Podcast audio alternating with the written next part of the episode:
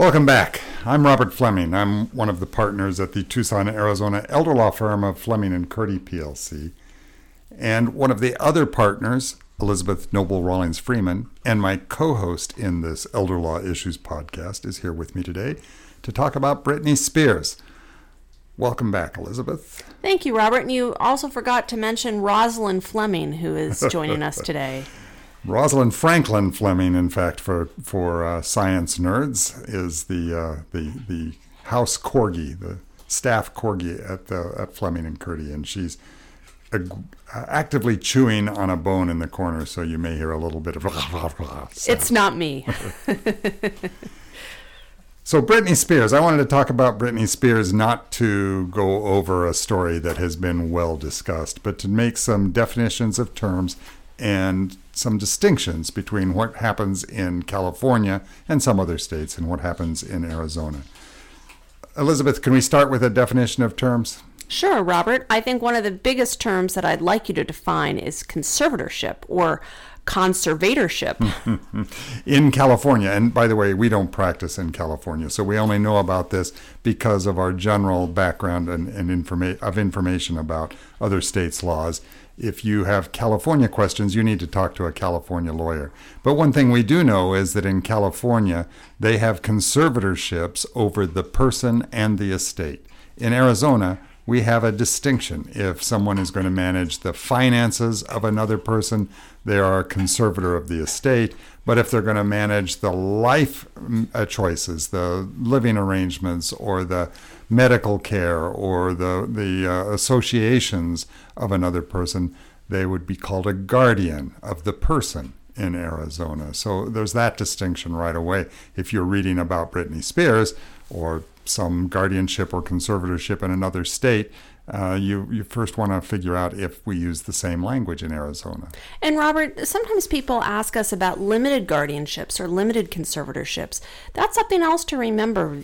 You know, we we have people who will ask us whether a limited guardianship might be appropriate in a case, and so that there are definitions within those terms. There are. There are also temporary or emergency guardianships or temporary or emergency conservatorships.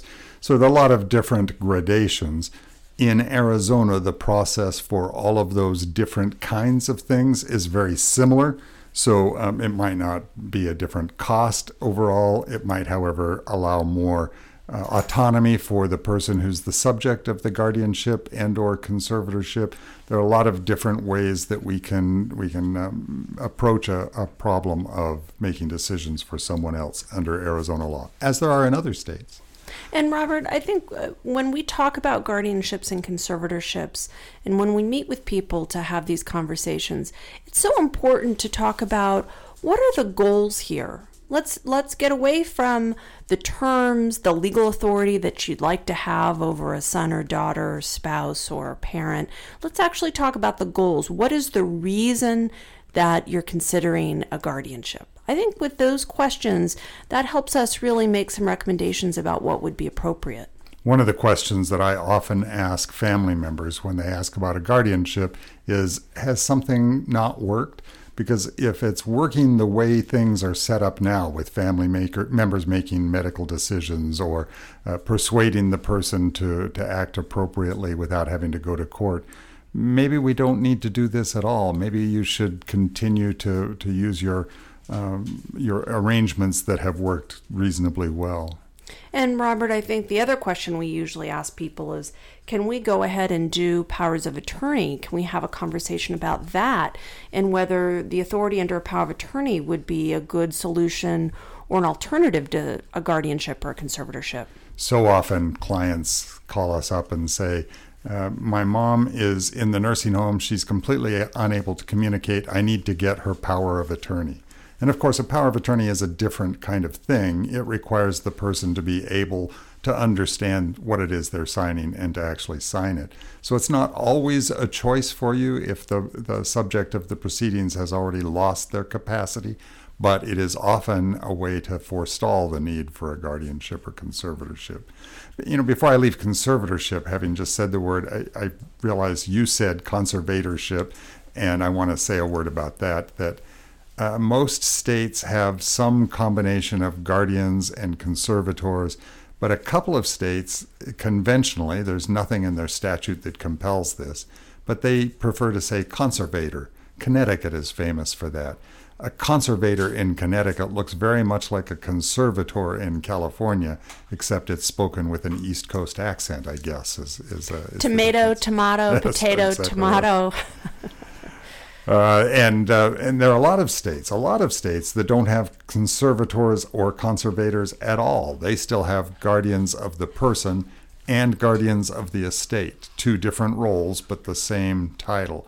That's particularly common in the eastern seaboard in states that have not caught up with the relatively more modern language of guardians and conservators. And Robert, here in Arizona, whether somebody wanted to be appointed guardian or conservator, we are asking in those initial appointments for some kind of medical background or medical evidence that that's really necessary. So people should understand that even if you are not asking to be appointed guardian, for someone, but you'd like to assist them as a conservator, we're still going to ask for some documentation and some medical evidence that shows the person you want to assist is really unable to manage assets themselves.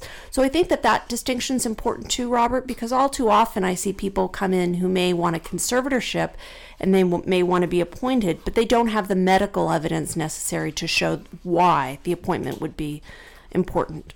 And Elizabeth, that's a nice backdoor way to introduce a different difference between Britney Spears' story and uh, and what happens in Arizona. Britney Spears' conservatorship in California began as what's called a voluntary conservatorship. She consented to the appointment of a conservator of her person and her estate when it first started 14 or 15 years ago. Arizona doesn't have a similar provision. Uh, now, as I understand California law, and I could be wrong about this, but uh, but I know it's true in at least some of the states that have voluntary conservatorships or voluntary guardianships. Once the proceeding has started, it's the duty of the of the subject of the proceeding to prove that they no longer need a conservator or a guardian if they want to end it. And that was how the whole Free Britney movement arose it could not that same story could not have played out the same way in Arizona because there's no Arizona mechanism for a Britney Spears to say, please go ahead and appoint a guardian or conservator for me uh, and initiate the proceedings. You have to be able to show some incapacity or some inability to manage money in order to get a guardian of the person or a conservator of the estate in Arizona. As you say, Elizabeth, we need to start with that doctor's report uh, or some medical evidence of some limited ability.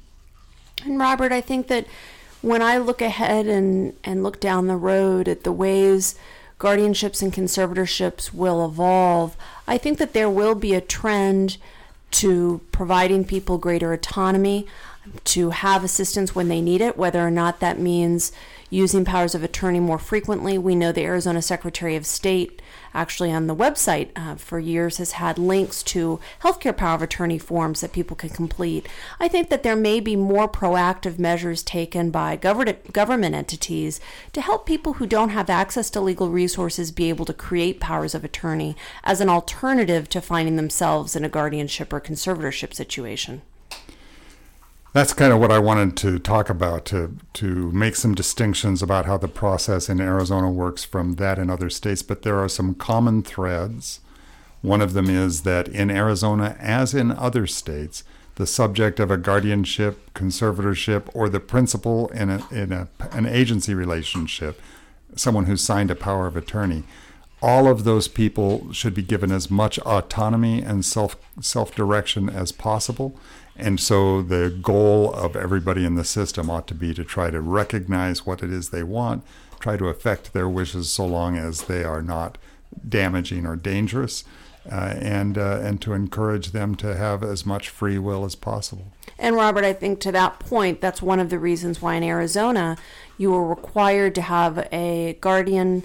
Excuse me, the per- proposed uh, ward would be required to have some kind of counsel, like an attorney appointed by the court or his or her attorney by preference, to assist in a case like this because, you know, that person needs to be represented and make sure that somebody is providing that degree of advocacy as well if in cases where things are contested. There's also an independent court appointed investigator in these cases, which I think, again, um, confirms the importance of being able to to allow somebody to express themselves and what they themselves would like to have happen. I think that's as much as we want to cover today about guardianship and conservatorship in Arizona, and uh, maybe we can stop talking about Britney Spears and, and her conservatorship and the Free Britney movement forever now. But whatever we talk about next time, we promise that we will be interesting and entertaining if you will please rejoin us for our next elder law issues. I'm Robert Fleming, one of the partners at Fleming and Curti PLC, a Tucson, Arizona elder law firm. My co-host Elizabeth Noble Rawlings Freeman is one of the other partners at the firm. We really hope that you will join us for our next elder law issues. Talk to you then.